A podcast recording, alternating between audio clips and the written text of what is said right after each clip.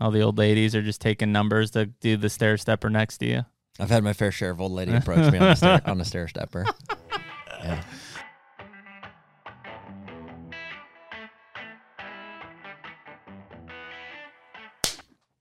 And we're back Hey. on our podcast. The big one, episode 52. Did you see that? No, Caught that hair that was falling out of the sky. the sky is falling. Episode 52, one year since we started the Hunter podcast. Crazy. Yeah, it is, isn't it?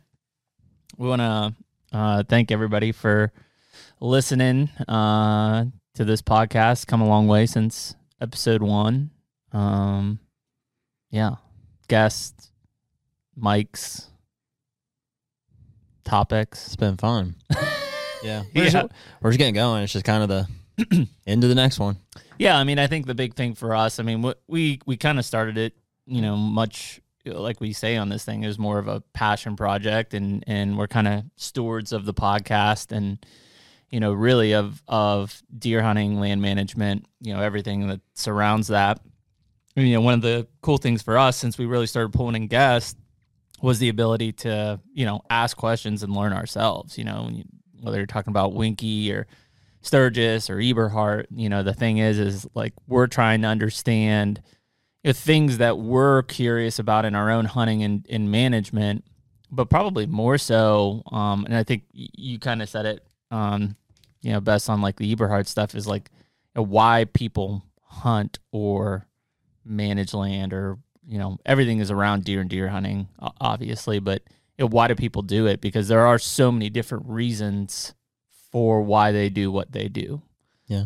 Um, you know, we hear that out of a guy last week from from Eberhard's side, which is, you know, the the person that I challenged finding is like who really wants to just hunt public land. You know, and I know he does some walk-in only and permission based stuff, but you know, there's a guy who literally focuses on hunting public land and he loves it. I'm sure Eberhard can hunt and manage private land if he wanted to. Mm-hmm. It doesn't. Um, which is kind of weird because it's like I feel like it, you know, not speaking for you, but that's pretty abstractly far from where I'm at in my head. Yeah.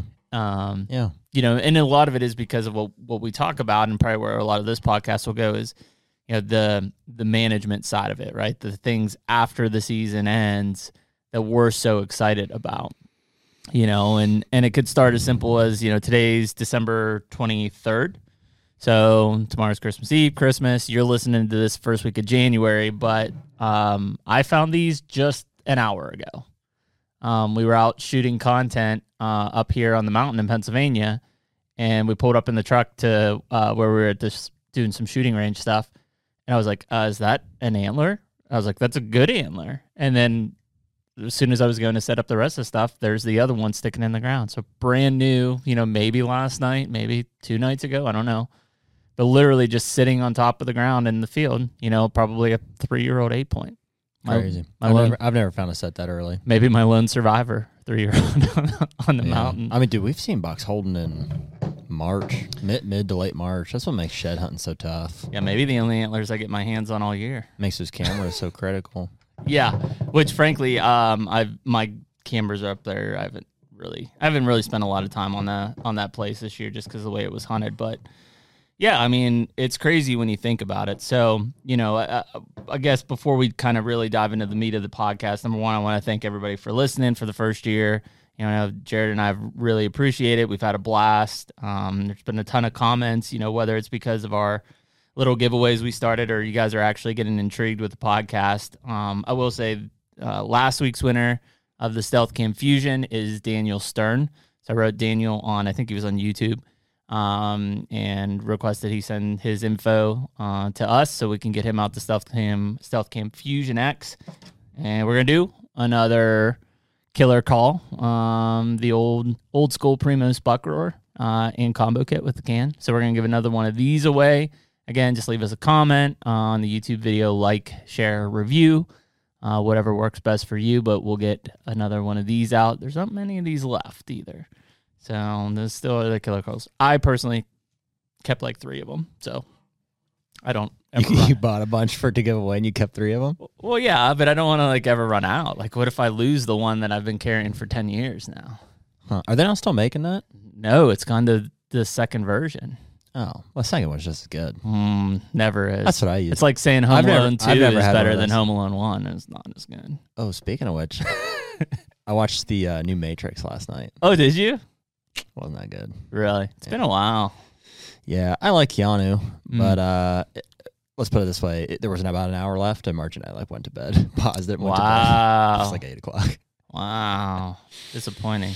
Yeah, a lot of like uh, they were trying to tie in footage from like the original The ones, originals? because they don't have Morpheus back, Yeah. Right. and so there's like the, just a, another random like black guy and like new people, and they're just trying to tie it all together, and they're like referencing the old stuff, and it's Mm. like it just didn't Once again, why the original didn't kind of work out. But is never succeeded as being better after the first. yeah, don't worry though. If you don't get the first one, or if you don't like win one from us or something, the second one's still pretty good. Yeah. That's what I use. It's a good call. Again, no affiliation. I just I thought it was cool that I found uh, like a lot of those at uh, Rogers Sporting Goods, and I was like, cool. Uh, we'll give them away because they're a good call. There you go. Um, so this week on the podcast, no guest, just Jared and I. So everybody probably just tuned out. Uh, not just kidding. Uh, but we just kind of wanted to go over, you know, kind of a year in review here of 21. Um, if you guys are listening to this, it is the first full week of January 2022. Um, and if you're in the industry or typically attend the Archer Trade Association show this year in Louisville, Kentucky, we will be there live with the Hunter podcast for uh, January 7th, 8th, 9th. Um, so if you see us, stop by, grab us, talk to us. Um, but we're going to pull in some guys uh, in person. Jeff Sturgis, I know, will be there. Warbritton and the Hunting Public, probably Dan Infalt, um, a couple other guests that we're going to be pulling in in a live format there. So again, if you're listening to this now, check us out at the ATA show live. Um, but yeah, I think the thing that we wanted to use today for was really to discuss, you know, kind of just year in review, not necessarily only about the podcast, but you know, hunting season in review. Um, not that it's over yet, thank God, because I, I haven't filled a tag. Um, but also thinking about 22 and kind of where we're going, um, you know, with Hunter as a brand and the podcast and kind of some of our activities here um, that we've got lined up in 22, and and uh, it's crazy. I mean, even just staring at a match set on our desk already is like that puts a little panic in me. Yeah, man, I, I haven't even given it a thought. Like I, I've been seeing some people. I mean, there's definitely some people who've been posting that they're fi- they're seeing shed bucks or finding a couple there's sheds here and people, there. Though, just weirdos. yeah. Well, like I, you know, some of the Ohio um, forums and stuff I've been on, like guys finding random ones here and there. Um, somebody posted a buck that had shed on camera, but like he he looked rough. Yeah, Like to see this there, and I mean, there was a lot of deer. Some we were in um, just a big open old like clover field that I had planted two years ago. I mean, there was a ton of deer sign in it. I Mhm. mean, like just droppings like everywhere. Like, I mean, they're hammering it for sure. And thus these two just laying right in the middle of the, the plot. Um, but yeah, really interesting. that's pretty cool. It doesn't happen very often. Well, that's what I told the guys. I was like, I was like, you don't understand. Like, I found a match set. Like, this could be the only match set I find all season. You ever found a match set? yeah, but it's been a while. Yeah, Normally, it's like you and I. Like, I'll find one, you find one. Like one of these deer or over there that we found in Kansas. Like I found one side, you find one side. yeah, But yeah, I mean, they were sixty yards apart. yeah. That's crazy, man. It's it's rare on a property like that because it's ninety eight percent, you know, big timber and Yeah, thousand acres. hills and Yeah, that they were just there. They were, you know, and you know, you hear that a lot when people are looking for sheds. Is you know, you find one, you want to make a pretty pretty valiant effort to find the other one, but man, I find a lot of one sides. yeah, You know, and I feel like I put a heck of an effort in. Um, but yeah, it's just it's wild. You know, I, we were talking about Sean Luchtel, who was on the podcast before. His dad just killed a really nice buck. I think last night or two nights ago in Missouri. Um, I a, a guy that I know killed a pretty good buck in West Virginia last night. some Mark Drury and one of his buddies just killed one off the same farm, which Up in no Iowa. surprise, but Yeah, like a big nine or something. mm-hmm, And then like here we are looking at you know a match set, mm-hmm. and it's like, man, uh, how are we on this teetering brink of like deer dropping already? You know, and and I think one thing. so let me pull out the biologist side of this. You know, one thing that I I hear a lot is you know, people say, "Oh, you know, they're they're dropping early this year," or like it's, and it it it just like the rut, right? It's it's very consistent from year to year. What you tend to see from a um, a dropping standpoint is either poor condition of the deer, right? So if that deer is in poor condition, his testosterone level will fall faster, thus he'll drop earlier. Um, the other thing is if he's sick or wounded, right? Same thing, body condition. You know, he's trying to pull back those resources. Testosterone's fallen. He's going to drop earlier.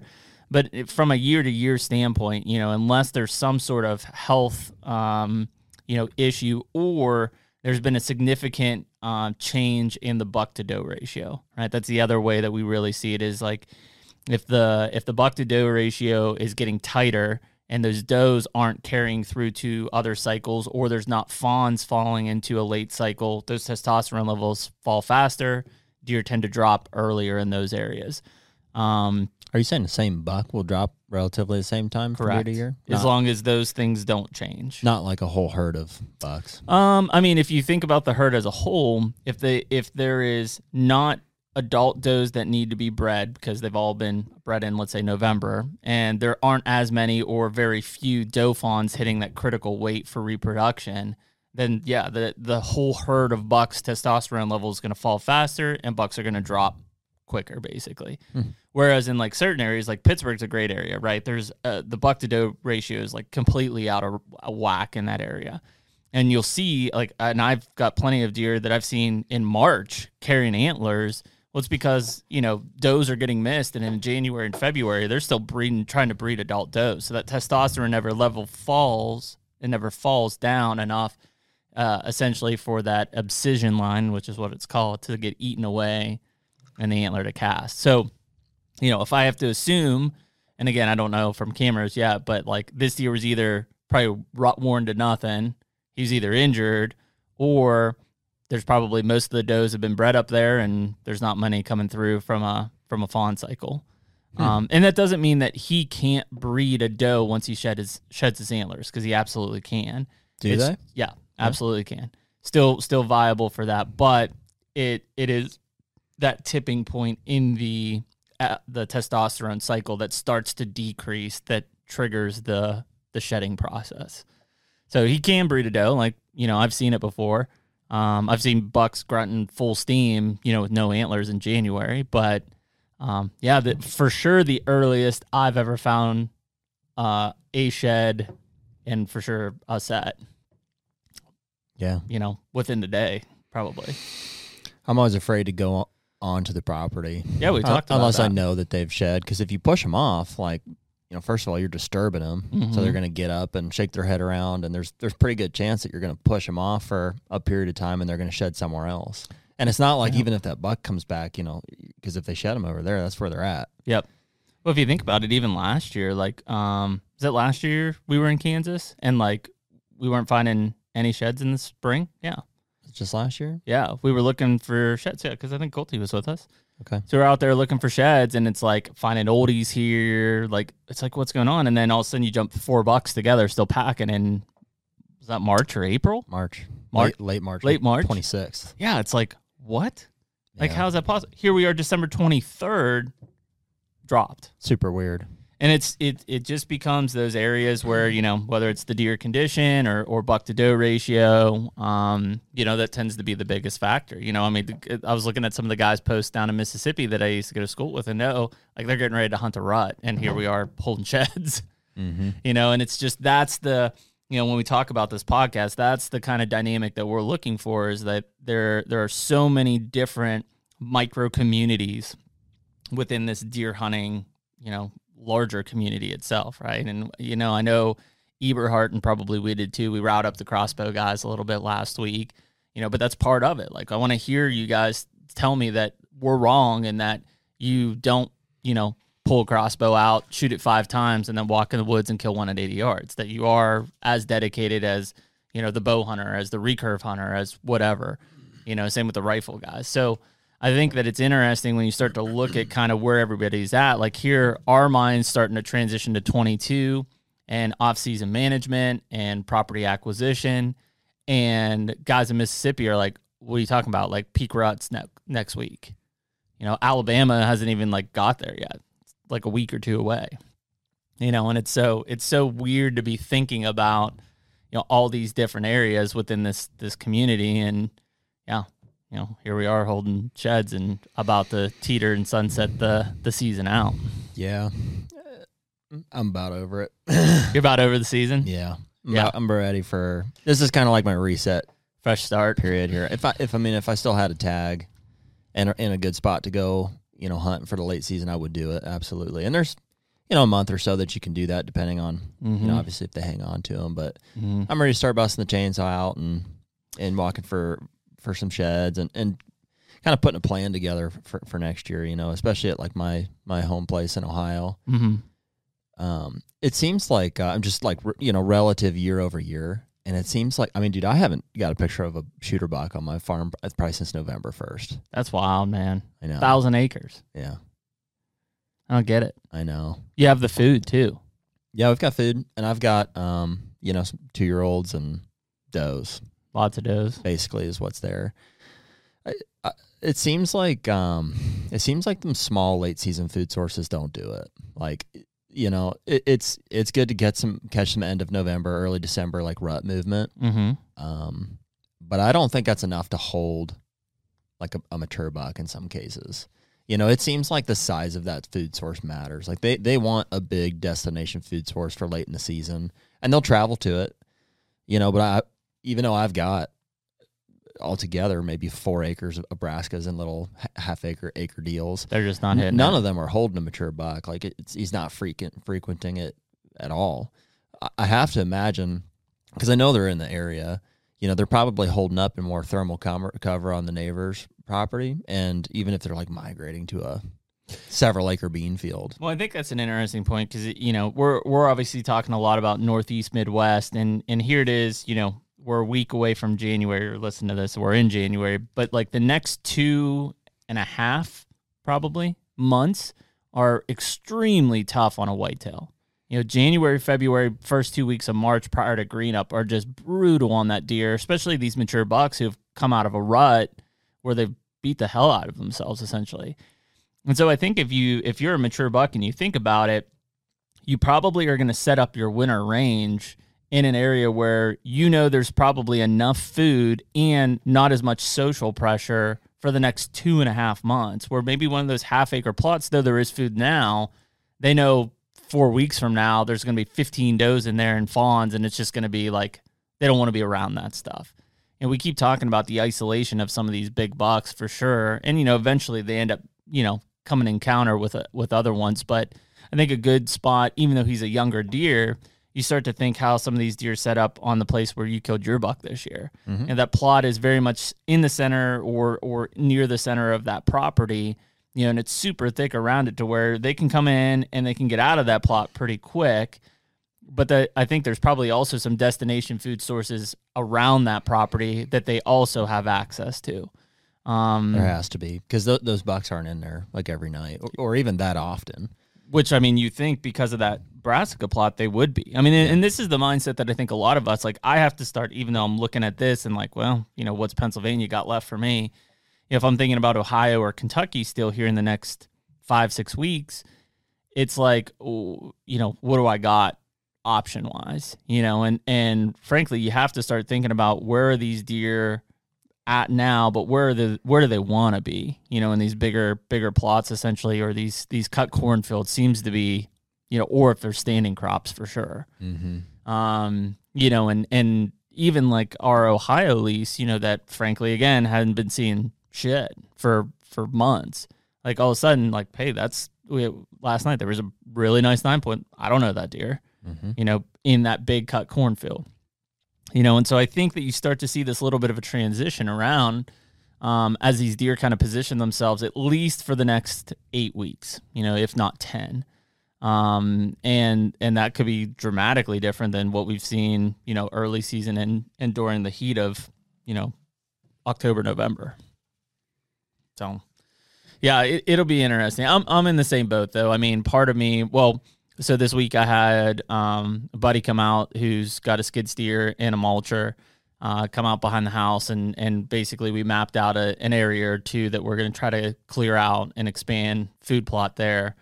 Um, and it again, it's 28 acres behind there, but like there's enough deer that move through there that if there's enough food, I can probably have a better shot, or the kids will have a better shot at killing some of these bucks. Right now, they're literally they could walk across that food plot in three seconds, mm-hmm. you know, and they they definitely skirt a lot of that stuff. So, like I'm starting my my mission for 22 on that property is is food, and I am going to do some cuts and cover, but for almost all the properties I hunt, whether it's there, the new place in Ohio or Kentucky, is food. Right? That's that is my limiting factor. Where I think on your home farm, at least, it's probably more cover. You know, and you're starting this. What's not going to be a quick process, but this long term process to, you know, restoring pasture basically to some sort of early successional cover, um, yeah. per what Craig eh, had talked to us about. Craig Harper. That's the plan, you know, tentatively. Um, I don't know. The whitetail woods just feels so small this time of year. Like, mm-hmm. you know, in September, it's like optimism is is there. Yes. and it's like seems like there's a lot of bucks and they're you know, there's just so much foliage and stuff. It's like the woods feels big and it's mm-hmm. like, man, there's just endless opportunities, you know. And but as the season goes on, like and the foliage falls and the bucks kind of move off or, or get killed, it's like you're kind of left with. Um, it can seem pretty desolate. Yeah. Um, this time of year, and unless you have like a really good um, thermal cover, you know, section, which around us is is typically you know pine trees. Yeah. Um, you know, it can be tough to to find a buck at, at, all. You know, and it's not like you know, oh, I've got twenty different stand locations. It's like okay, most of them are useless this time yeah, of year. Hundred percent. You know, you have to find that bed food and it's not just any bed. It's got to be th- thermal bedding to late season food source. And in my opinion, size matter size matters. Mm-hmm. You know, when it comes to a late season food source. Um, so if I change anything as far as food, um, it, it would be, you know, in catering to the late season, increasing the size of a late season food source, like like a real world, um, you know, bean plot would be probably the yep. the move there. Well, and that's where my struggle is right now because like obviously everything that we've positioned, we positioned summer cameras, then we kind of shifted them around to pre-rut, and really those pre-rut mainly covered the rut. Like now at this point, like most of these cameras are, I'm not seeing anything on, right? You know, because they're pinch points in woods and things like that. So it's like, what do I do? Do I go into these areas and do I try to move cameras around and get one on pattern? Like in Pennsylvania and Kentucky, I literally have two two and a half weeks. Mm-hmm like it's it's not going to be worth it. You know, you have to try to intuitively think like, all right, throw any observations aside. Like as long as I know that there's a shooter buck in there, and that's the other thing. That's been my struggle of all of 21, and I've heard this from a lot of people. But just like deer hunting, like some people will say, including me, like it was a bad season for me. Like I I couldn't. I didn't have a shooter buck besides the 200, which I put my time in for. I don't have a shooter buck to even go after. Like yeah. I just there wasn't one which is fine. Like that's part of holding your standards to a certain point. Um, where other people I talk to, this is the greatest season that they've ever had in their life, you know, and it's just like, how, can it be like that? Like, even if, especially like if I understand if I hunted one place, like let's say I just hunted Pennsylvania, I could completely understand like, hey, this is a poor season. But we had Kentucky and Ohio and Illinois, and like it just wasn't good all around you know, part of it I think is what we talked about, which is um, leases versus land ownership, and I think we've quickly realized that there there are certain places that leases make sense. Um, there's a lot of places that even if you don't hunt or have as many places to hunt, if you own something and can own something, huge advantage, right? And, and for the short term and the long term. Um, but I think the other thing is, you know, the the time that you can effectively and efficiently hunt places and states, unless you're, you know, Eberhard said it, one of the TV guys, right? Can't do it. It's not possible for you and I working. You know, most of the people listening to this, like you can go and hunt. You can go do an outfitter hunt for five days here. You can do an outfitter hunt for five days here. But if you truly want to like have a chance at killing mature bucks, and especially if you're talking about leases and or permission ground, or even more so public land, which we did a bunch of, it's not possible. Mm. Like I really don't think that you can manage life, meaning work, family, etc., and travel to multiple states and be successful, especially at killing mature bucks. Maybe a buck. I'm sure we could have went to any state and killed a buck, you know, or a two year old. Mm-hmm. You know, we have plenty of chances in Illinois to do that. But to kill a mature buck, there's no way. You don't have enough time. Yeah. Well, I mean, just like I said about you know the September time frame, it's it's easy to look at it and be like, oh, I've got you know fifteen or twenty bucks, you know, all these deer I would shoot, um, and I've got all these different setups and, and so much time to get it done. It's you know it's a three four month season, you know, in Mhm. Ohio. But uh, the the reality is that you know a lot of them deer are going to move off. Only certain stands are going to be good at certain times of the year Mm-hmm. and you're only going to catch so many you know weather patterns which in my opinion is the biggest factor of, of daylight movement Huge. assuming you have the right you know habitat on your property that you're hunting to begin with and so like it it it matters man there's there's only a few select opportunities and if you're like okay um, red moon says second week i should be in you know kansas okay Yeah, maybe. Like, maybe you know yeah, it- but that doesn't mean the weather. I mean, here's the perfect case in point. This year, literally, what th- November first to the sixth, Mhm. amazing. Right time of year, right weather. and it's not always that way Correct. yeah i've had that week be terrible The the two weeks prior to that, trash. Hmm. The two weeks after that, of which we, you were in Illinois, then you weren't, then you were in Illinois with me, Mhm. garbage. Yep. Like literally, we had November first to the sixth, and if you start to look at all these people killing deer, including yourself, and when I had chances at that two hundred, it was during the first of the sixth. We talked with Steve Shirk about it, first of the 6th and so like when you think about okay, I've got Ohio, Pennsylvania, Kentucky, Illinois, whatever to hunt.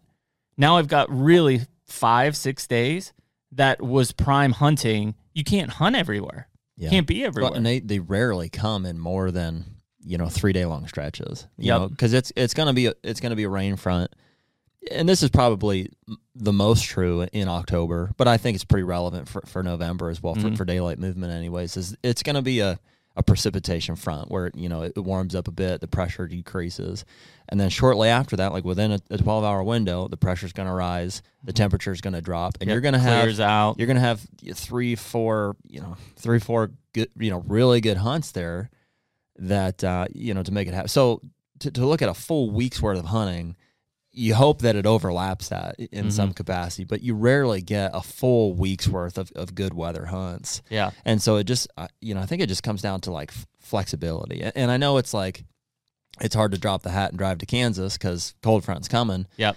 But that's That's what it's going to take. that's kind of what big it bucks. takes to, to be the most effective with your time.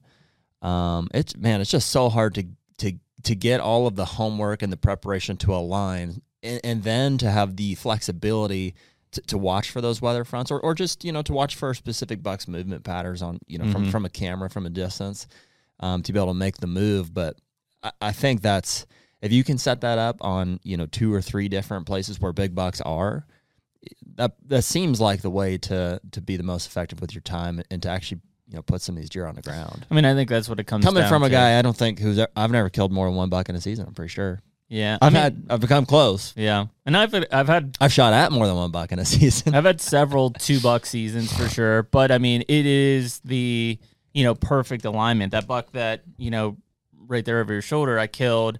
We went to Kansas, and like first morning in Kansas, you know, I stuck a 180. Yeah. But it was because like the way that I killed that deer was the end of October, big cold front. He was coming to a scrape right in the evening.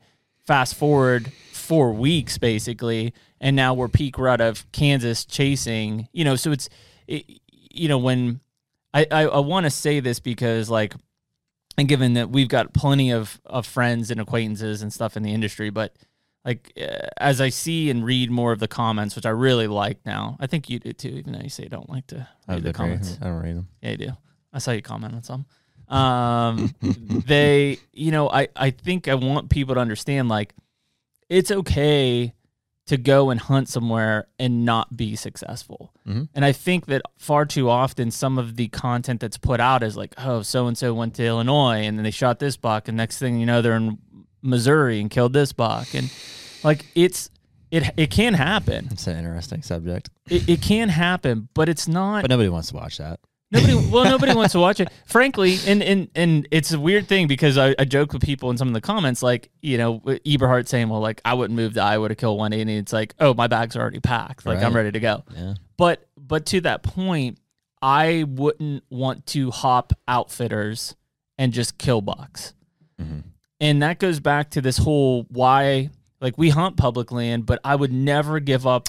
I mean, there's there's nuance even in that. Like, I'm not gonna say I would never go and hunt with an outfitter, but but you know that that's such a that, that's such a um, situational thing. Like, you know, outfit and, and, and out, like the term outfitter is just like you know somebody who you you know pay to go like have access to their land and Yeah, Steve Shirk's an outfitter. It- I would hunt with Steve Shirk. yeah, it could be such a there's such a diversity in like you know they're literally taking you to the stand that they pre-hung and they're like they're doing this versus like you know hey you pay me and you hunt this farm it's essentially a lease and Mhm. so like I you know I don't like judging guys that hunt with outfitters either um But you see what I'm I'm talking about the guys who literally are rolling in, know Yep. nothing about there. Oh, they're yeah. putting a stand, they shoot the deer. Two days later, they're rolling out of camp and into the next camp. yeah oh I know I know the guys It's an entertainer based Yep. side. Yep.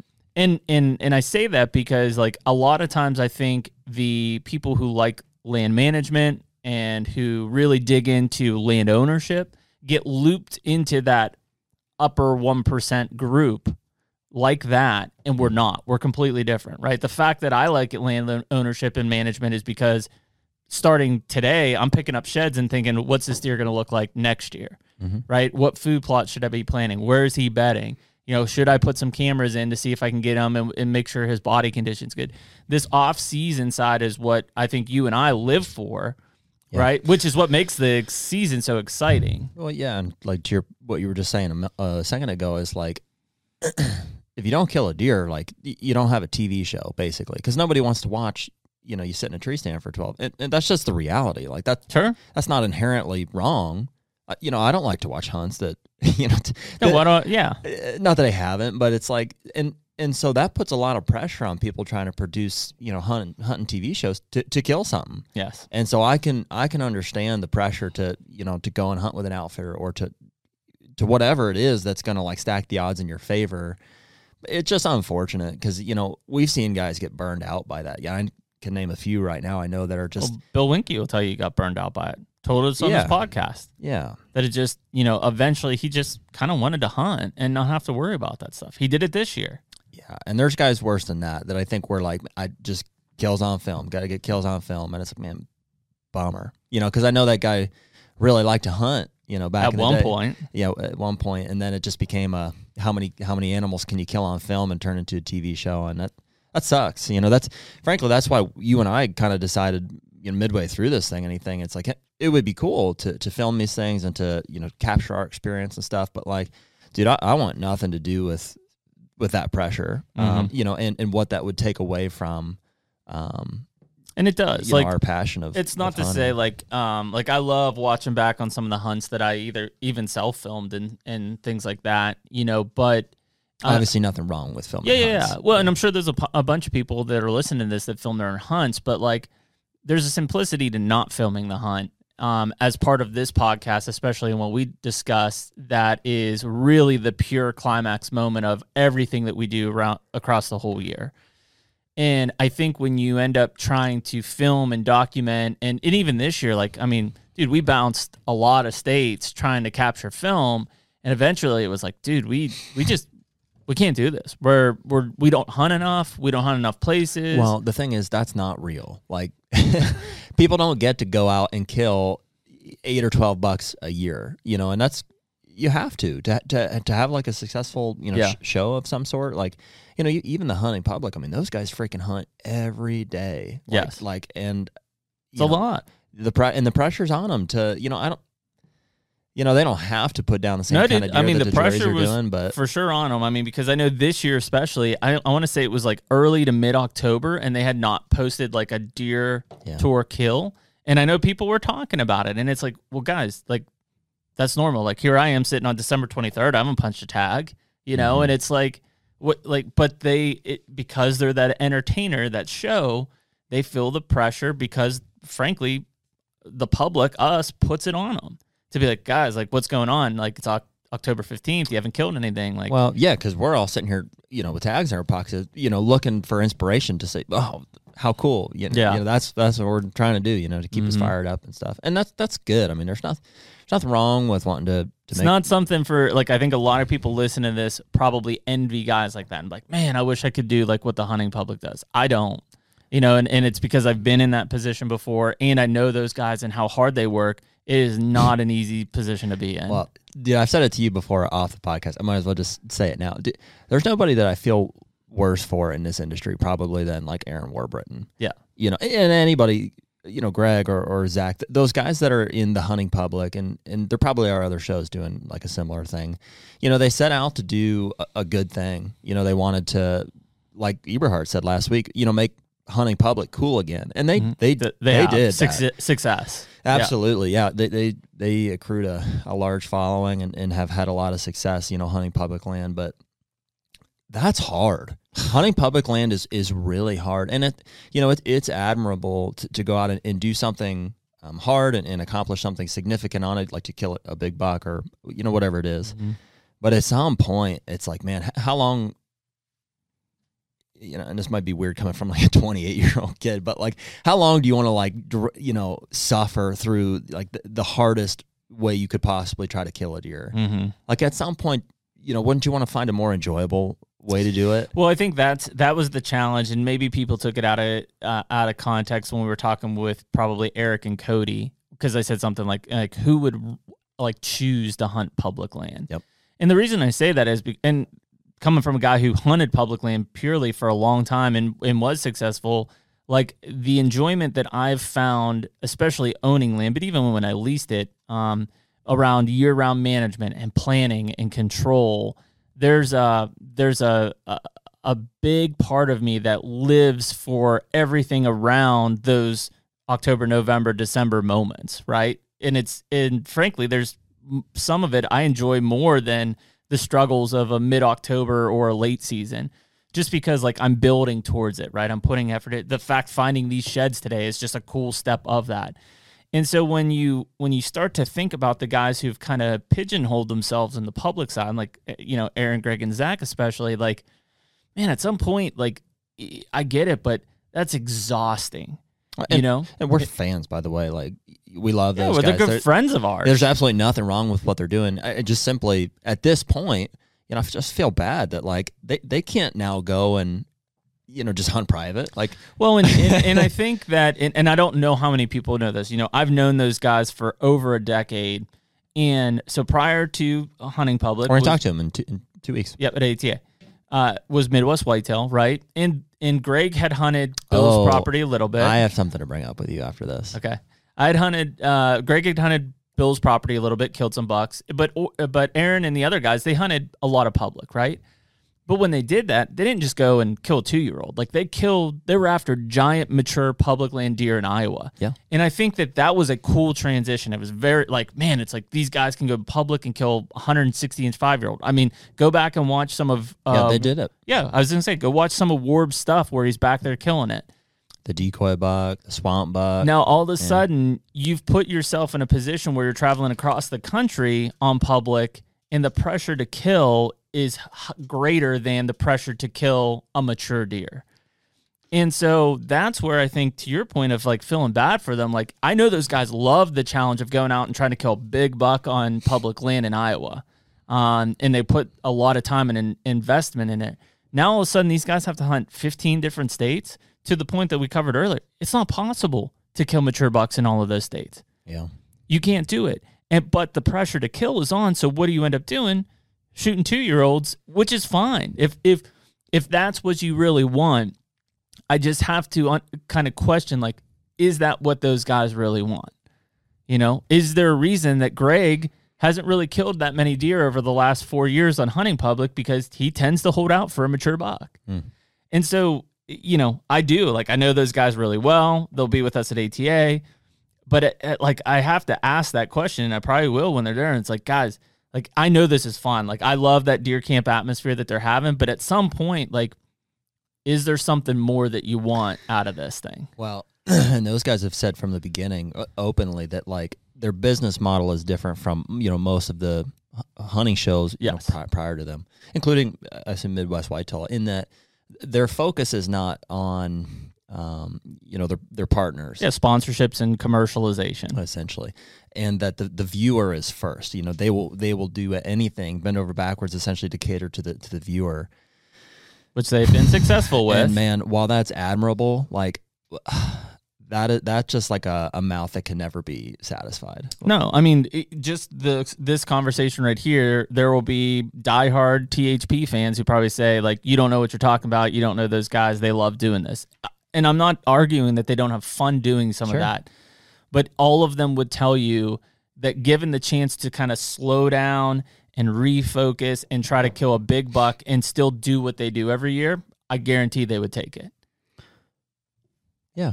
I, I mean, I'm sure they're all at different places. You know, I know Warb's got uh, like recently got married, and he's got two kids Yep, from that stepkids. marriage. Yep. That you know, his, his that may not be his goal. You know, he, he might just want to spend time with with those guys and, and introduce them to hunting and stuff. But which uh, to be honest as a dad myself is extremely difficult to get them involved on public land because that is a hard place to engage them into hunting that keeps Oh, their interest Well, I mean, dude, look at so now what do you do do you We- hunt public or private public man. We, well, we took uh, we took Corey, who was on a couple of the first podcasts Mm-hmm. with us, and he kill has killed two. You know, Good a good buck last nice, year. Mm-hmm. nice bucks at, at my farm in Ohio. I've, I've guided him on, on two, and we took him out to Illinois public land. Initially, we were tried to put in for Kansas. We didn't draw, so we all went to Illinois. I took Corey with us, Mm-hmm.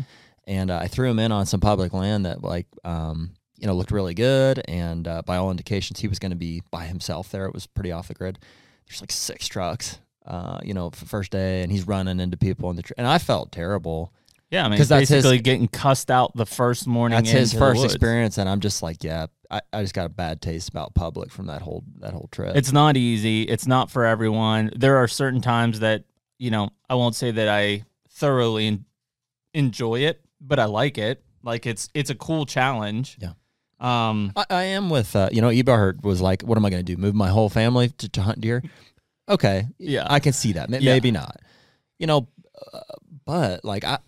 I'm still like at least now I've got enough energy that like I, I want to pursue opportunity because because Mm-hmm. I've hunted I've hunted Pennsylvania and I've hunted public land and I've hunted some really good you know private and public stuff in Kansas and like guess which one I'm choosing Mhm. every time even though it's 17 hours away yeah. it's just more fun Yeah. you know it's it- and maybe it is you know to use John's words it's easier Mhm. than to, you to kill a buck in um you know but I don't do things just because they are hard like I enjoy the challenge but You like the success. yeah I, li- I like to be successful at it as well Well, I think what's interesting around kind of what John said and and obviously it, like first of all, like what a super wealth of knowledge. by the way did you see the documents that he sent us from the ScentLok thing no, I haven't. it's like a book Well, that's what somebody asked on the on the thing. They're like, "Yeah, I've tried John's scent control thing. Like, I don't just understand can't get it." no it's like 45 or 50 pages This is why nobody everybody's like, "Yeah, there's no way you can, you know, beat the wind." I'm like, I don't know, do his 50 page document, and maybe you can. Uh, can I? you wanna- Probably you know what I think Yeah. I don't think he's beating him you don't think he is? No. Just luck. uh, just misperception. Yeah, I like I like John a lot, and I'm I'm if he thinks it works for him, I don't I don't think it does. It's interesting though, man, because I just don't think you can beat a whitetail's nose. oh, I agree. I mean, I, from the day one of hunting, that's the number one thing I've been told. It's the number one thing that the guys who are killing 200 inch bucks are telling me is that you can't do it. Um, I, and the the hard part of, the, of fathoming that is like he's telling me from a high pressured three to four year old buck range that he's beating them, which is really odd because like those deer should be the toughest to kill, right? I've been wrong about lots of things. I could be dead wrong. I, I just- mean- I just The fact that I'm never going to probably disprove his 45 page thesis on scent control, I don't know. Good, you know, more power to him. yeah, I yeah. That's it's kind of what it seems like. It seems like the uh, build back better plan, where it's like it's a great plan. Like, have you read this? Yeah. You know, it's like there's Is there cliff good notes? luck good luck disproving it. Yeah. Before I forget about it, I wanted to circle back to that little shit that uh, Well, let's. he- from from Midwest Whitetail. here's You how know I was going to transition into that. So we talk about the pressure, right? Yeah. classic case, right? He- Here we are in an industry where people are working really hard. Obviously, Mike and Jared Mills are are super close with us, and like eh, you know have invested in Midwest Whitetail and are now like trying to you know build this brand and continue this momentum without Bill Winke, which is a big piece of it. As part of that, they continue the the intern program, which is where Aaron and all these guys came from. And yeah, I mean, what the hell? Like if, if a lot of get- people don't know about. if it, you guys haven't seen this yet, I want to say uh, if by the time this is out, two weeks ago or so, go back. It's like I forget what it's called. Like Jared's like 194 or something on Midwest Whitetail. Is the video from Jared, and he will briefly discuss or just kind of graze over the fact that some people that used to work for Midwest Whitetail essentially set up on one of his target bucks on a neighboring farm and killed it. You know, and it ended up being I don't know 200 and some inch deer you know and and that's kind of jared's like hey let me be clean about this story of which i saw the link and the kid who killed the deer Yeah. um filmed it.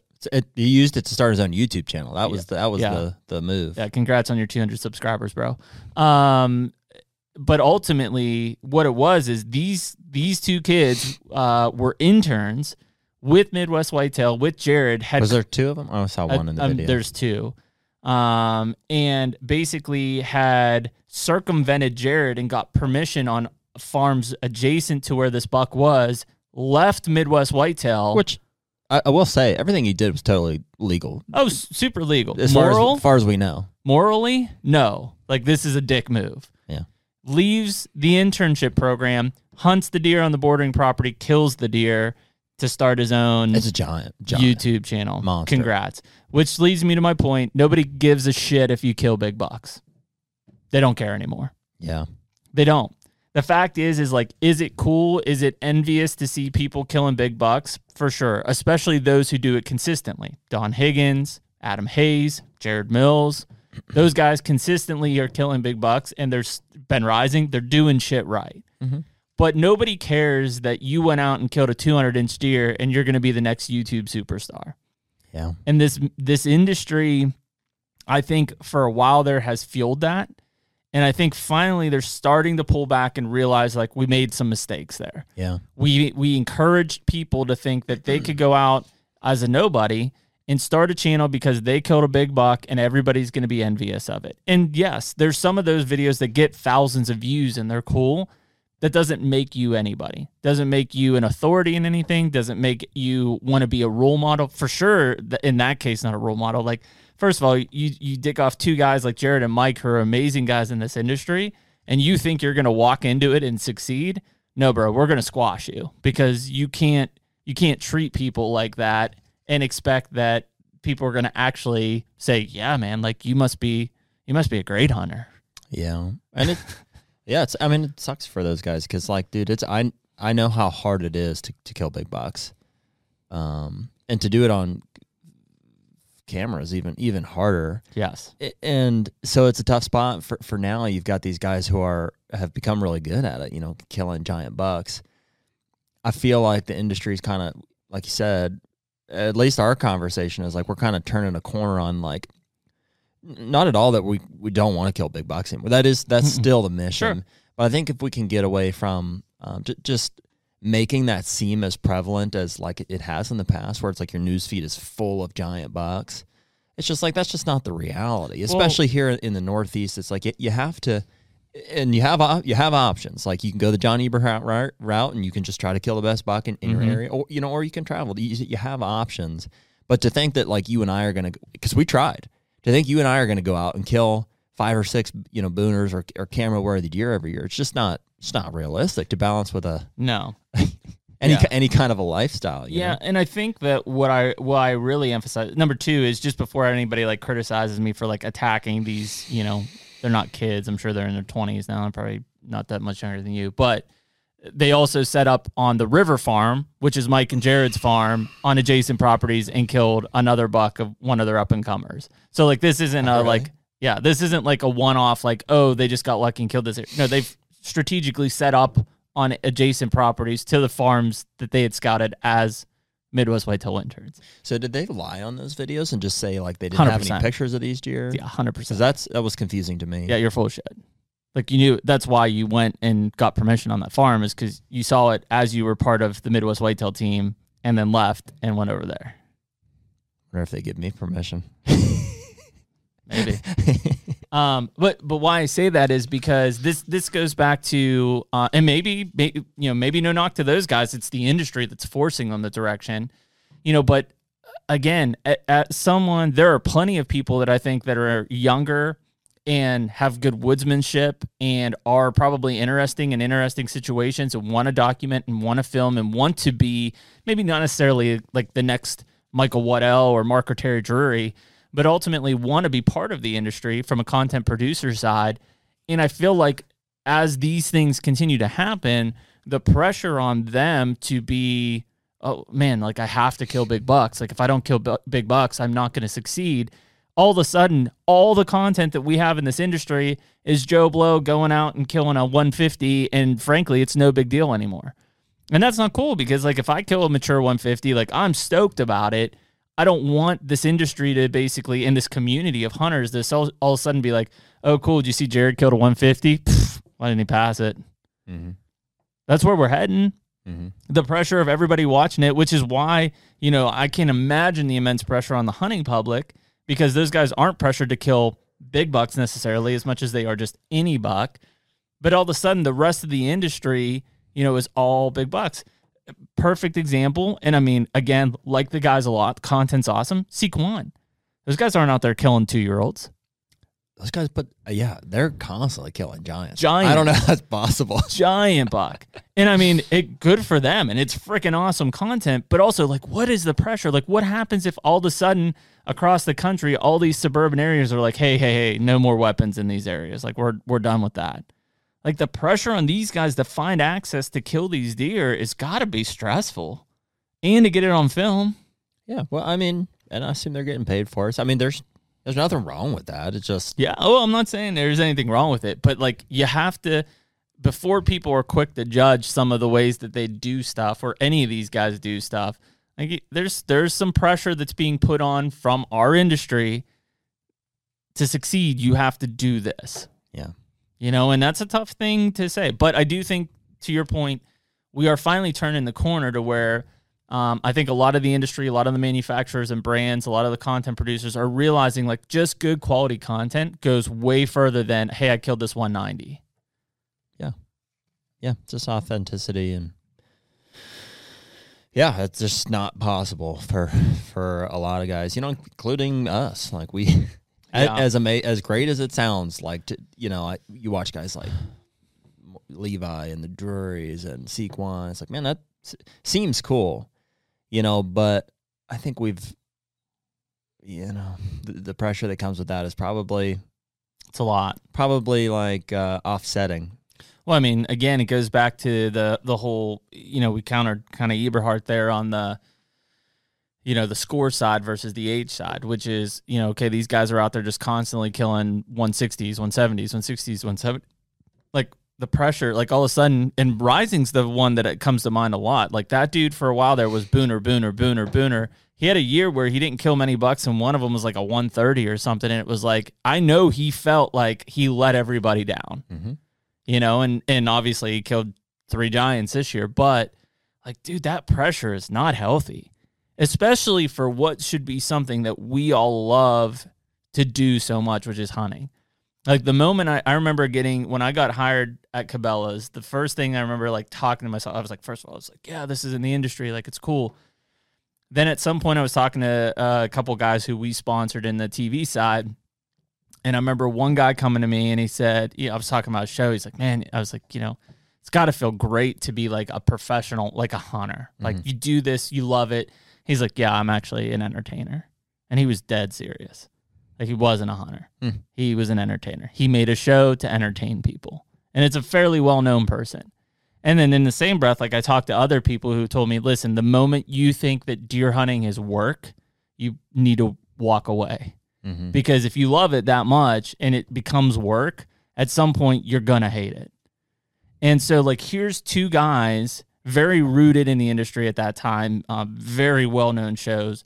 One guy's basically telling me he's not even a hunter. He's an, he does it for entertainment. Like the fact is, I don't think that even registered when he would shoot a moose or a caribou or whatever. He's just like, cool, got another show, you know. And the other guy's telling me how much he loves deer hunting, but he knows that he's very close to where it's work for him. And if that happens, he's got to stop because then the thing he loves the most that he's lived his, his entire life for is now work, right? How do you enjoy that? And I think that's probably the question to guys like Warbritton. you know, guys like Levi or Mark and Terry, like these guys love deer and deer hunting. It's it's it's undeniable when you see the passion and why they do it. But at some point, like how close are they to where it's like, well, yeah, it's also work, you know? I'm plugging the shows. Yeah, I mean, I think it's just kind of like, you know, be mindful of like who you're aspiring to be.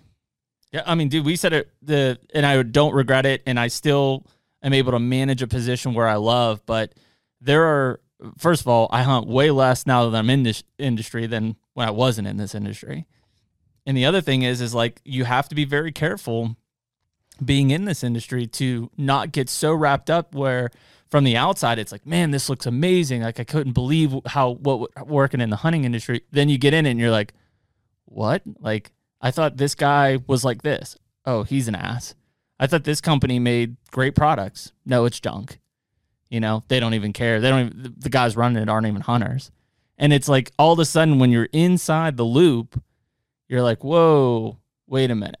And now there's plenty of great brands, you know, in in this industry, and there's plenty of great content producers, but there are ones in in this place, and I think some of the public is getting smarter about it. I think they're starting to see how that's panning out, but ultimately, it's like you can see. At least I feel like you can watch content and you can be like, that guy doesn't love to deer hunt like I hunt. He just is doing it to check the box and move forward, you know, or or even some of our seasoned veterans. I watched one last night. Yeah, even our seasoned veterans, where you're you like I remember watching these guys growing up and thinking, man, like they love hunting, and now I watch them and it's like they're not even excited. Yeah, it's just like, is this season over yet? And like to me, and I think where you and I are at even right now talking about it, I'm sure a lot of people listen is like, it's been a long season. Like I'm still not ready to let it go, but I'm also so psyched about 22 and like getting my hands dirty and like figuring out how to make it better. This season sucked. How do I make 22 better? Mm-hmm. Meanwhile, I feel like what is it in what's in it for these guys? Like they're just going to go to the off season and then they're like, "Cool, August 1st, better get back on the road and just go through it again. You know, because there's nothing that they're prepping for. There's nothing that they're getting ready for. It's a job. That's not envious. Yeah. It's the industry. Yeah, I mean it's a it's a general cloak over the industry. You know, we, we've talked to some guys who I think, you know, they do love it and, mm-hmm. and they put a lot of work. You know, you know, Bill and the guys at West Whites, I know they, they put a, and they have a whole off season show. You know, they, they yeah. put a ton of work into that. You know, Sean uh, from, from Heartland Bowhunter, I think those 100%. guys put a ton of work in, in on the off season.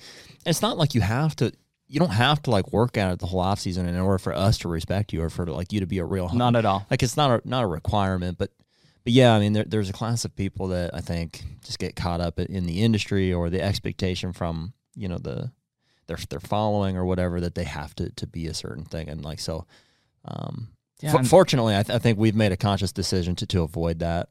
Mm-hmm. You know, the podcast is like our our bread and butter, and it doesn't require us to kill, uh, you know, five giants every year. Although I think we would both love that, and like yes. our, you know, our our listeners. I would at least stuff, like to kill one deer this year. Our listeners and stuff would think that was cool, but man, if you if you understood like how how difficult it is to to pull that off, you mm-hmm. know, and there are some guys like you know Ben Rising that that can do it. Twelve days it's like, man, they're they're just so far and few between that um, you just have to just be yourself and like, dude, this this is us. So like, we we just get on and and chat with or without guests, and like, it's just it's about our season, whether we're mm-hmm. we're we're having success or not, and and I.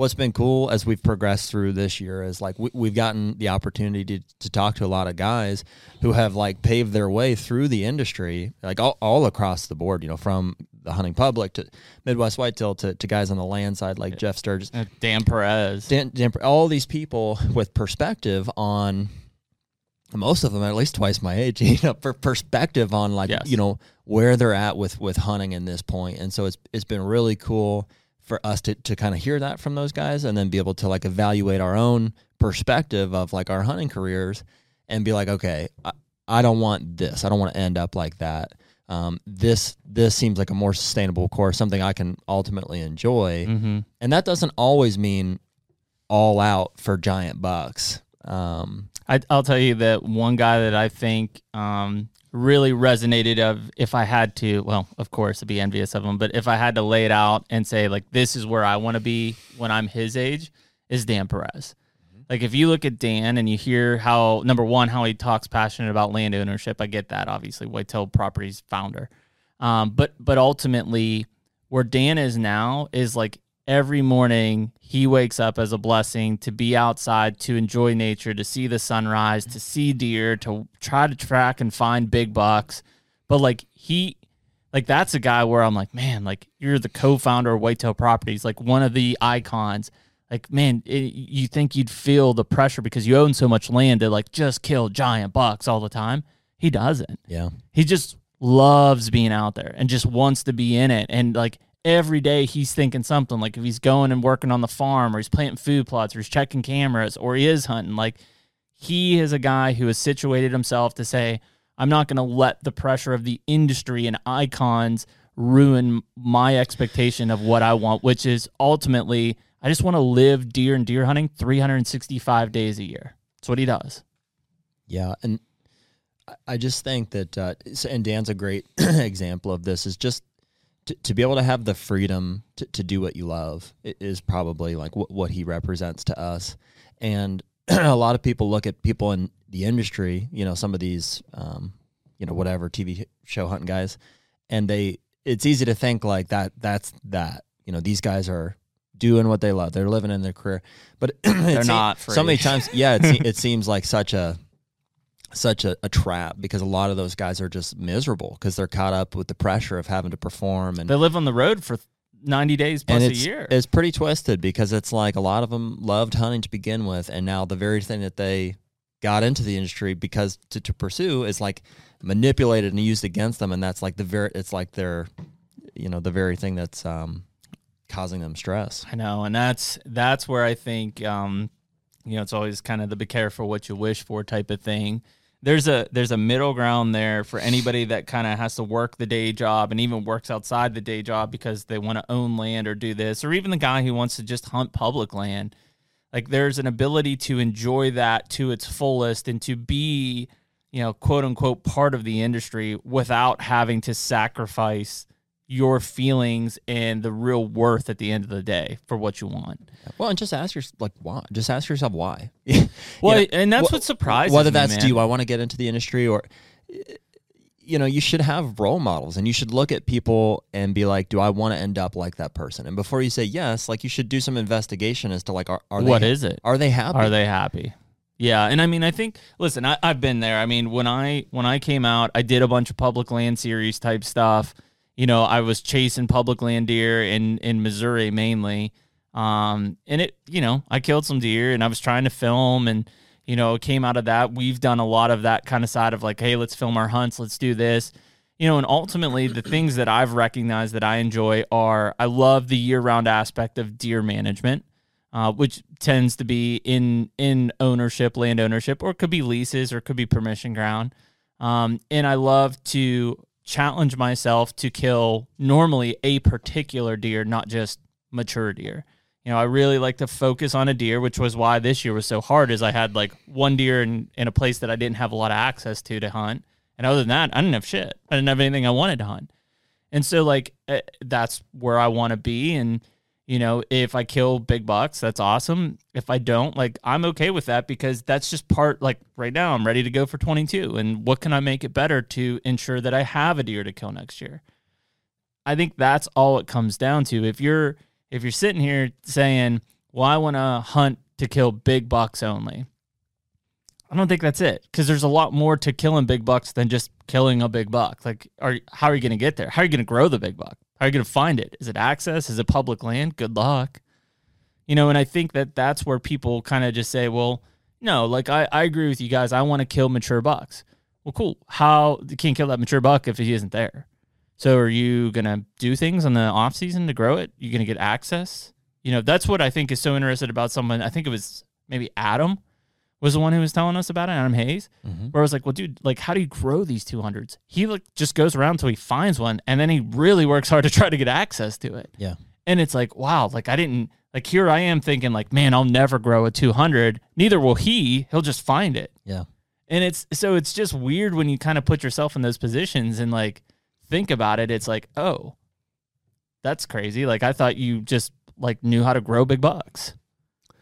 Yeah, I mean that's I think that's what's so cool about deer hunting is like it's it can be whatever you want it to be and it can be as hard or as easy, you know, depending on your your resources and stuff. Like you, you can decide that like, hey, I I want to kill a 200 incher on public land and it's possible. It's possible, you know, but you're going to really have to work for it It's going to be a long road.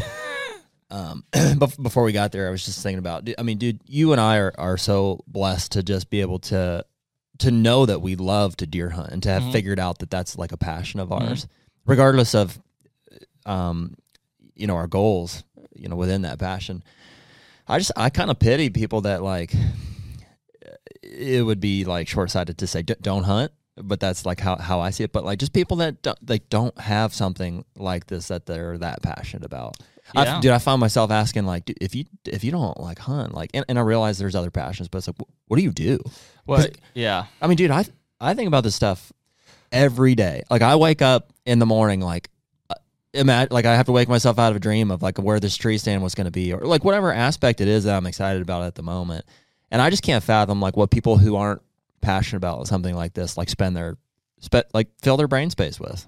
Well, and I guess that's where my curiosity is with with certain because I know I was in it for a long time there when I strictly hunted public land is like that you know there's shed season, but really from I don't know April May to July August like there's not a lot you can do on public land.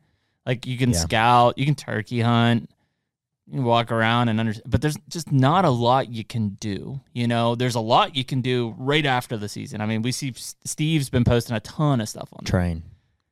Just train. I train. Well, I've created reasons to have Yeah. stuff to do. Like I was like, you know, shed, shed hunting was like, okay, that's like a, a Mhm. couple week deal there, and, and then what? I'm like, um, you know, pr- prep work on the farm, but I was like trying to fill, you know, two voids here two birds with one stone, and so we started doing western hunts. Yes. I was like, hey, we don't do anything like uh, Yeah. September first, and I was like, that complements with tag season essentially, like putting in for tags and stuff. Mhm. That's like January, February, January, February, March March. Then know where you're going, then train for it. and then train. I mean, dude, that takes physical fitness to do Yeah. to do a lot of this stuff. And so, Yeah. like, I- it's because I want to. You Mhm. know, I feel great because of it, but I want to like make it a lifestyle. And so, like, I I know that deer season ultimately is coming, and I want to feel good when I'm hanging stands. And and we've got this work to do.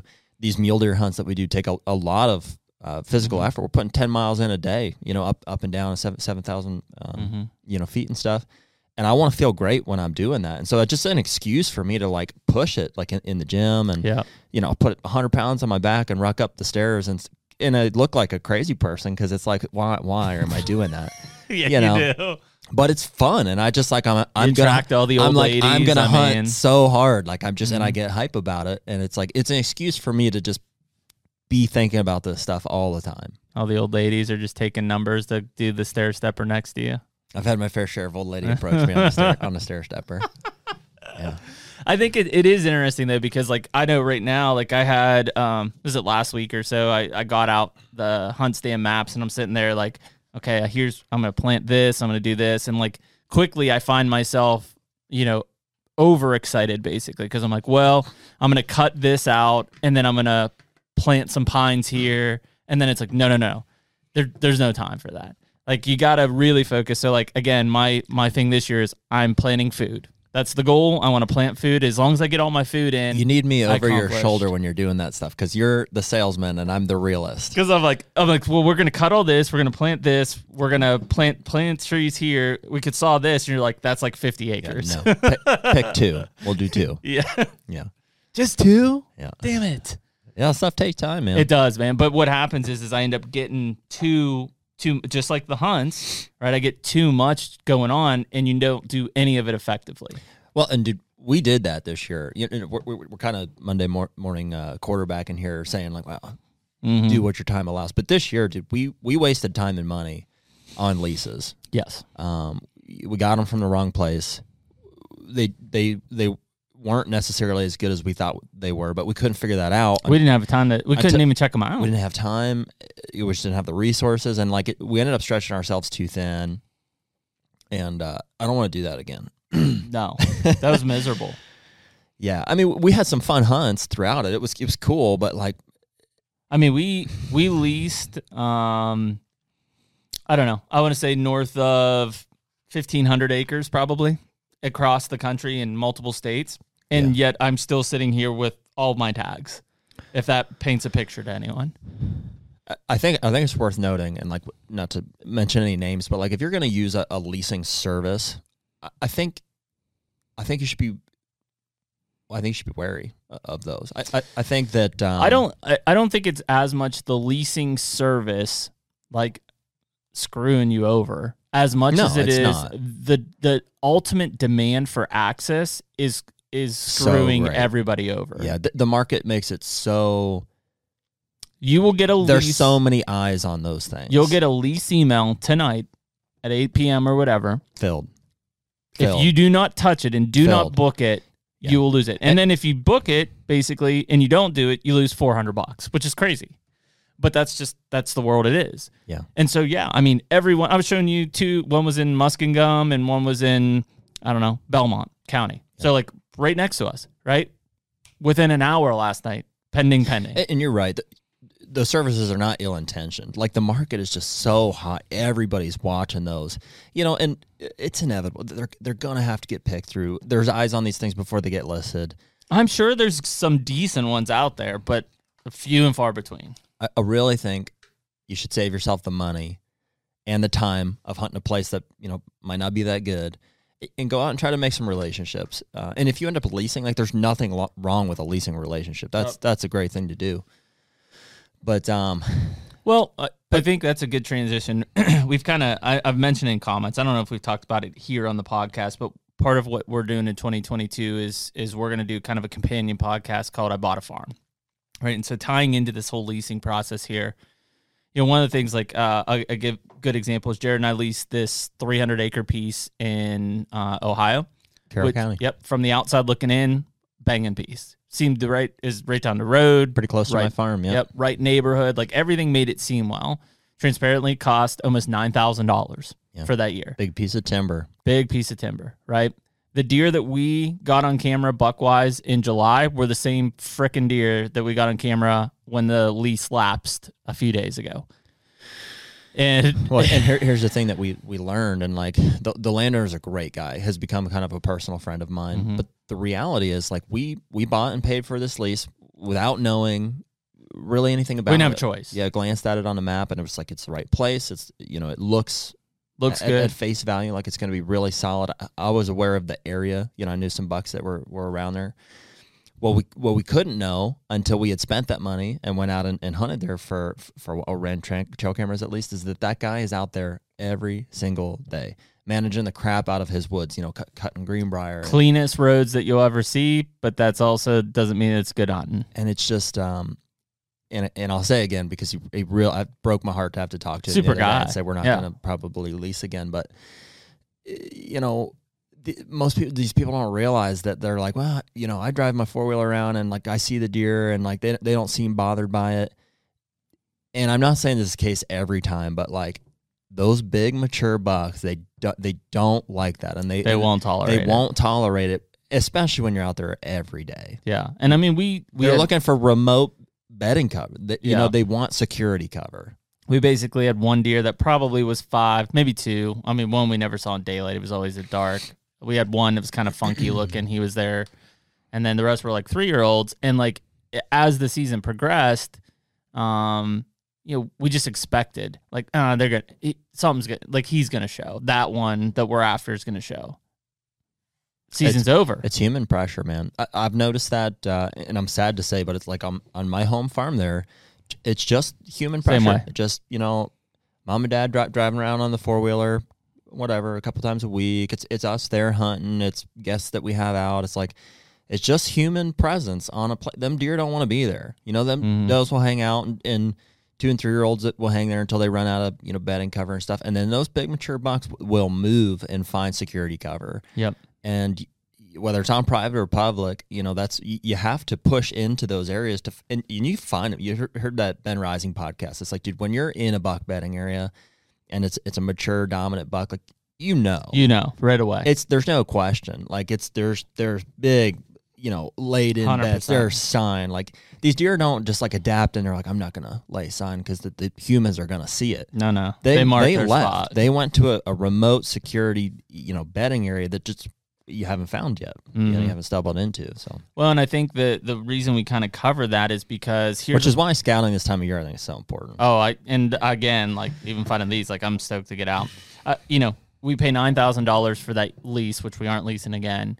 You know, within two years of not doing that lease, right now I've got what would be eighteen thousand dollars. That essentially is a year's worth of mortgage payments for uh the three, same property, a three hundred thousand dollar esque property, Well, right? maybe not the same property. Yeah, not that one necessarily. Although that's not because of the the hunting capabilities as much as it is timber and stuff there. But what I'm saying is you've got the ability. And so what we want to do for this kind of companion podcast as we really get into it is kind of walk you through some of our personal journeys. I mean, many of you guys know that I I purchased a farm. I'm going to be closing on it here in the next week or so um in Ohio. I'm But- ready and willing. Just waiting. for Yeah, right Jared's piece. ready to go. Shit, we may end up going in together at some point here on something. So we're gonna we're gonna start navigating through that, and it's because what we want to walk you guys through is really number one, making them if if you really want to spend money on hunting, making sure that you're spending it in the best place possible.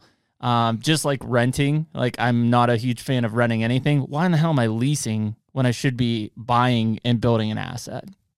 Same property. So we're gonna go we're gonna go into that aspect of it. And then number two for that is as we start to get into these properties, not only talking about what we're doing management wise to like get them there, um, but even before that, what did we look for? How did we get financing? How are we going to make money on the property? Is there timber? Is there cash rent crop? Like we talked about a lot of this with Dan Perez, but I think we want to get real nitty gritty on this stuff as we move into 22 um, and kind of bring you guys in on that journey. And I think that open that up for some questions because it seems like there's a lot of you guys who are in the same boat where you're like, yeah, I'm leasing or I kind of have some money for a down payment, but shit, like when do I know the right property is to buy, you know, or you know, should I buy now? The market's like so hot. Like I feel like it's almost like not as demanding as the leasing property, but but damn close. I mean, I see good properties coming to market. In fact, mine was one where within a day of it being on the market, I called the guy. I was on it in two days, I had an offer in on three days and accepted.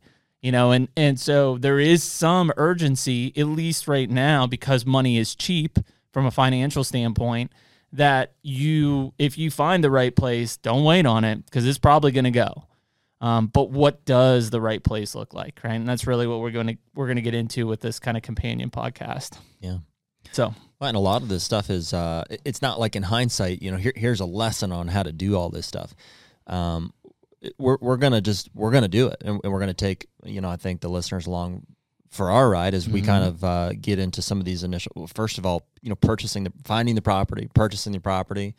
Um, you've yet to be on it as as the owner. You're closing here in a couple I've weeks. been on the property one time and I've been twitching since And so we got a lot of a lot of projects on the horizon, a lot of you know fun to be had with that, and, and I'm sure some learning experiences that we're, we're I think the plan is just to, to share those as openly as possible. Hundred percent to the talk- successes and the failures. yeah, talk through how to you know avoid some of the, the failures, obviously, and, and maybe improve improve or exceed on, on some of the successes. But Yeah, and ultimately, I mean, there's there's two ways to take this thing, and and I've got one right now that kind of is a forever property in Kentucky that is like a family property for me, and and something that at some point, you know, I may even retire to, versus kind of what I have in Ohio, which is more of, of an investment, um, to where I'm going to enjoy it and and really try to improve it over the next three to five years.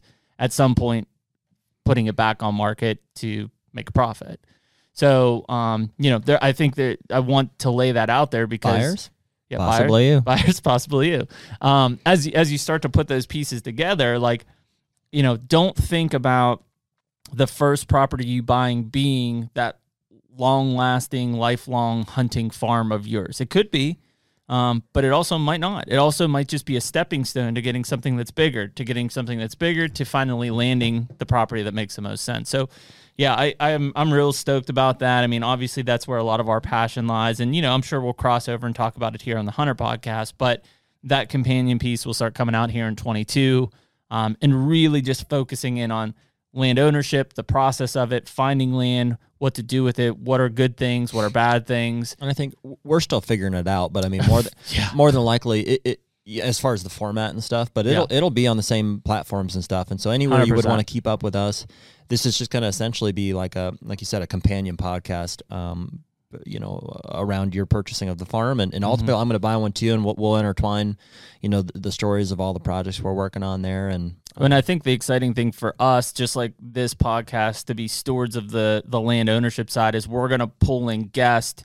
who can help educate Yeah. us on those things. So it could be people that are specialized in the financial side, could be stuff in self directed 401ks, could be stuff in cash rent, could be stuff in timber and forestry. yeah, All of those things that we could talk about here on the hunter side, but we really want to kind of keep this moving in the same direction that we have been going in 21 is the about the I bought a farm podcast will really cover in depth to kind of help you bring along on that side. So if yeah, if you're listening on YouTube, it'll end up being just like a separate playlist basically on the Hunter channel. yeah. You know, if you're on Spotify or Apple Podcasts or something like that, it's probably going to be a separate podcast on there. Be fun. Cool. Um, trying to think. Uh, last things probably for wrap up for 22. Go ahead. This is a random place to throw this in, but I do want to like let our listeners know that they can watch video on Spotify. Oh yeah, that was a good one. Yeah, cool to you figure that one out. as we're talking about platforms and stuff. So yeah, we've got all of our video. Uh, you know, the video podcast is on Spotify. So I, Mhm. it won't work while you're driving and stuff. It has like you know karma. Block. Yeah, lame. But Uh, but uh, No, I'm not driving. i- if you're not as uh, like on YouTube as much or you prefer Spotify, we do have the video version on Spotify. Very cool. See, new things, advancing We're every day. basically Joe Rogan. Yeah, so, pretty much the same thing as the Rogan experience. Maybe you heard of them. Yeah. Um, yeah, I know. And I think last thing in 22, um, you know, I, I'd keep some of the um, guest suggestions coming. You know, that's something I pay attention to in the comments. I know uh, there's been a lot of call outs for Dan Infalt. The world's best farter. I mean wo- father. Yes. uh, and so Dan will be, uh, after this podcast, Dan will be the next podcast. I'm just trying to get him to be technically sound on it. Yeah. Um, so, but it sounds like next week we'll film Dan, and then obviously we'll be in person with a lot of these guys at ATA, so we'll have a bunch there. But you know, really would love to hear some of the suggestions. Um, we're obviously going to keep down that path, and and we've got kind of a, a set list that we want to. It may seem like it sometimes, but we definitely don't know everybody. There's probably there's a lot of cool people out there doing you know v- some very cool stuff as it relates to like what Jeremy and I are talking about here. So, Mm-hmm. um, like you said, would love if people shout out, um, you know, or put us in contact with with some of those people. And it's definitely not reserved for like you know industry folks. No, and I mean, what I really want to look for are some of the kind of even like local um, icons in the area. Like, uh, you know, I think Steve Shirk's a great one where maybe not everybody's Yeah. familiar with Steve, but like li- what the guy is doing in the northern tier of Pennsylvania is is pretty incredible. Um, you know, and I think there's guys It like really is, dude. It, that. I- That's insane. if you're keeping up with Steve's like Instagram feed, the amount of bucks that that guy finds on public is just insane. I'm just waiting for him to actually give me coordinates to something when I actually ask for him on his Instagram. I think we should make it up with him. We are, yeah, year. it'll be fun, man. That uh, that's a good deer camp atmosphere. So, like, That guys, it. I w- that is one thing for 22 as well. Is I think I'm gonna buy a PA. I'm gonna buy a Oh, P- you heard it here first. Pennsylvania Game Commission, Jared Prussia coming back to the Yeah, game. but look out. look out! Look out. Look out! So yeah, we'll, we'll bring it back home, and I'm, I- I've been doing some just talking to people, you know. Yeah, but we talk. I, I think we are. I mean, I'd hold my PA tag simply to hunt with you up at Steve's place. Okay. And uh, I've kind of been leaning on Pops to get get in shape here now after all the chemo treatments and stuff. So he he's gonna be ready to go. He's already talking Kansas 2022. and- Well, that's the other thing. 2022, we have Kansas locked. We in. have Kansas We don't know where we're going, so if anybody has any anywhere to go, your property. yeah. So, Uh, but yeah, we have Kansas 2022 tags, and and yeah, I mean, I've got I've got a farm. As soon as I close on it Yeah. in Ohio, and yeah, I mean, uh, I think it's 22 will be exciting. I mean, this off season, I think um, kind of refocusing. Man, we we ran a lot last year. I mean, just you know, going out to we shed hunted in Illinois, um, and Indiana briefly. That's the only time. Like the guy wrote me the other day. He's like, "Hey, you gonna renew this Indiana lease?" I was like, "No, yeah. no, thank you." Which what? What? No. Do I have one? yeah. Um, but I think that as we start to get into this thing, you know, we kind of know our core pieces. There are a few missing puzzle pieces like uh, Kansas, but you know, we know some of our core stuff, and uh, that's where I'm going to spend a lot of time from March to June. You know, just making sure food's in place for the summer parts, and then I got to hit hard in July and August to make sure my food plots are good because that's, you know, again, I, I mentioned something to somebody the other day. They're like, man, you know, I feel like all the work and all the effort I put into food plots, and like I just don't know when it pays off. And I'm like, now, like right now. Um, you know, you can benefit them, benefit from them earlier, uh, of course, but like it definitely starts paying full force back. You know, now for your deer, whether that's you killing them or just providing that ample food so they're in better condition going into the wintertime. Um, now, so we got a lot of our cool partners back for 2022. Still working on a few um, new deals and stuff, but kind of the originals are are back, and um, yeah, that's kind of. I feel like I feel like I've learned a lot this year. I did too. Not. I don't want to just come off like I've you know I know it all because I definitely don't. Mhm. But I've learned a lot this year. You know, fr- from the guests that we've had on and the conversations that we've had. It's been, it's And- been pretty cool. I think that some of it, and you know, I know people probably listen to this, pick it up, but there is something cool about like, there's plenty of us that have heard or thought or wanted to discuss this stuff, and frankly, we're just talking about it. Yeah. You know, and I think that that's half the battle in, in the case is like, just bring it up. Like, bring up the fact that, uh, yeah, I think crossbows and archery season aren't a great thing. Why? Because there's a shitload of people on public land in some of these states, like Southern Illinois, that makes it difficult for other bow hunters to hunt. There's just so much, there's so much emotion tied up into hunting. It- it- John said it last week too. It's it's such a an egotistical sport. Yes. and it really is, and it can take over if if you let it. Um, but if you just, if we just want to learn, you know, we're not trying to push our agenda on anybody. Frankly, I think we're trying to adjust ours to like Yeah, we don't even have an agenda. yeah, well, uh, like our uh, our mindset around Yeah. hunting. Essentially, is what Yeah. I mean. Um, you know, based on what we're we're learning from all these guys who have so much experience, and like I feel pretty privileged to have had those conversations. Uh, it's just cool to be able to top, you know, I, like we've talked to a bunch of these guys in the past, but it's cool to bring it out and just get in a discussion. And man, it is funny. Like next thing you know, you're two hours deep in a conversation with Bill Winke talking about burying caskets in the ground so you can sleep in them. Yeah.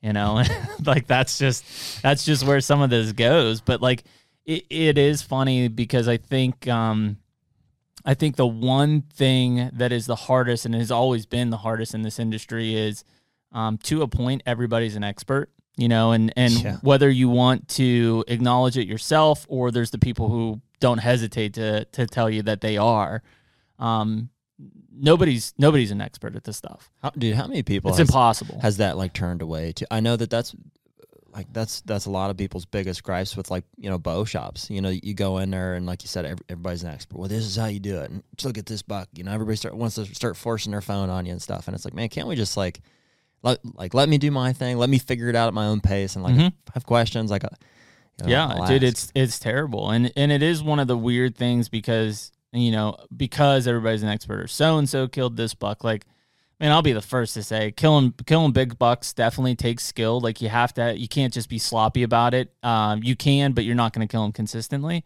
It sure shit takes a hell of a lot of luck. And that doesn't mean just like you're lucky and being in the right spot at the right time but it takes a lot of luck in terms of the conditions and your availability right? Like this year, that first week in November was banging, and if uh, I was fortunate to be able to hunt a lot and get eyes on a 200 plus inch deer, you killed a booner. If I had not been in the woods, You believe that? I know I'm on that. Yeah. If you, if I had not been in the woods that week, it'd have been a shit season, like Yeah. real shitty season. But it's it, and that's what I mean by the luck is it's you know unless you're a pro hunter or you know you're retired and you can hunt every day, uh, and that still isn't the best thing to do. Don't hunt every day Mm-hmm. um, you know, it, it is a lot of luck to to get done. But I really want people to understand from this podcast that there is more to hunting than just killing a big buck. You know, and it it's it's why even here at the end of the season, and there's a chance I don't kill a deer this year. You know, uh, Harlan killed his first buck, which was awesome. You know, I've got big plans for 2022. I'm going to own a new farm. Like, there's a lot of things to be excited about and be happy about, and be like, this is this is why I do it. Um, and I I really feel we're getting better at it, but man, I really feel that so many people get down on themselves because they're uh, yep didn't kill buck this year, and it's like, who cares, man? Yeah. Not a big deal. You know, who cares? If I can pat us on the back for one thing, I, I think that we've done a really good job at uh, prioritizing. uh, You know, in our case, it's it's hunting. That's that's what we love to do, Mm-hmm. uh, and anything that comes along with that. You know, it's whether that involves the family or like I'm not just saying Yeah, yeah. like, hey, Yeah, we hunted. we prioritize hunting over all things Um, because that's not the case but but we know how uh, like precious that time is and you only have so many hunting seasons frankly you know we, you and i could kill over dead tomorrow like we don't know Yep. and so i think we've done a good job over the past like two seasons maybe at least this last season of like just being okay with be like hey i'm gonna miss out on this thing but like dude we, you need to go hunt like because i know that's what you love to do and Yeah. Yeah, I, I think it's a big piece. Um, So we, so we we definitely don't hunt every day, but No. when the t- when the time is there, you know, we do everything that we can to. to Well, I mean, we you and I both talked about it, and some of it's season, some of it's not travel. Neither of us have hunted. I haven't hunted since opening day of Ohio. I probably, I mean, I haven't personally hunted in a while, but yeah, Yeah, dude. yeah, three weeks. I mean, I don't know. I've taken the kids hunting and stuff, but I personally haven't hunted in a, a while. So, yeah, I mean, it's not a big deal. Other thing, though, to kudos on is the uh, prioritization to this podcast because we kept up with our deal to each man. other, which was one a week. Yeah. Of which I don't know if we actually thought we would do one a week. Pretty amazing feat. um, yeah, yeah, really cool to be. You were an hour late here. for today, but I was finding sheds. Was out finding sheds. but we did we did it. we got fifty two out in a year. Yeah, and that's that's a cool thing. And and again, we appreciate everybody listening and and the support and um you know, really do believe that we have something cool here, but not in a selfish way, but sharing it with you guys. And so, you know, keep the feedback coming, keep the guest suggestions coming. We're on a journey, man. We're on one that I, I didn't realize would reveal itself to us, but we're on it. Yeah, man. And I don't know where it goes. You know, it just keeps going. And, you know, at some point, I, I wrote Sturgis the other day and I was like, God, man, I was like, I've, I've got this new plot and, and I don't know if I should put switchgrass right up the middle and divide it. But then you told me I shouldn't plant two different plots. This is one of those classic. He was texting Sturgis, and Sturgis was not responding.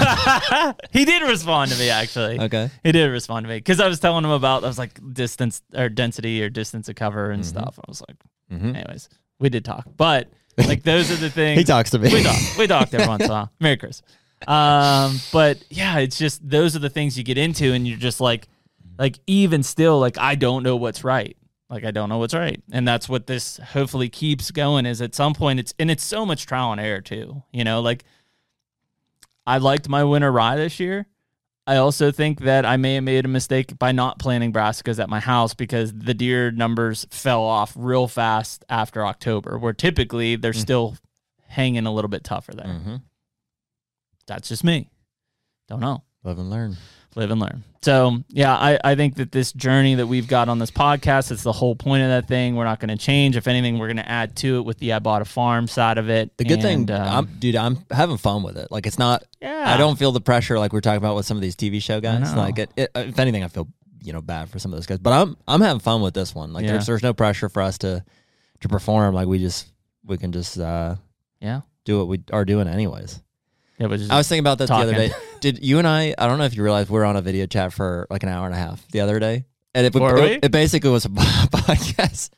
I thought about it like three quarters of the way through. I was like, it was just We should- basically was a podcast. we should have just recorded We this. should have saved that one, but That's funny. Well, I mean, that's probably how this thing even got started for us. Is we would just bullshit for an hour and a half about deer hunting. We're like, yeah, we should probably just like record this thing. yeah. So, anyways, uh, that's a wrap on 2021. Welcome to 2022. If you're at ATA show this week, um, I think it's oh seven is our booth number. Yep. Stop over. You'll see the Hunter booth set up. Come see us. Um, if not, uh, make sure you like, comment, enter for the call. And um, we will see you on the next one, which should be Dan Infalt. Later. Take me.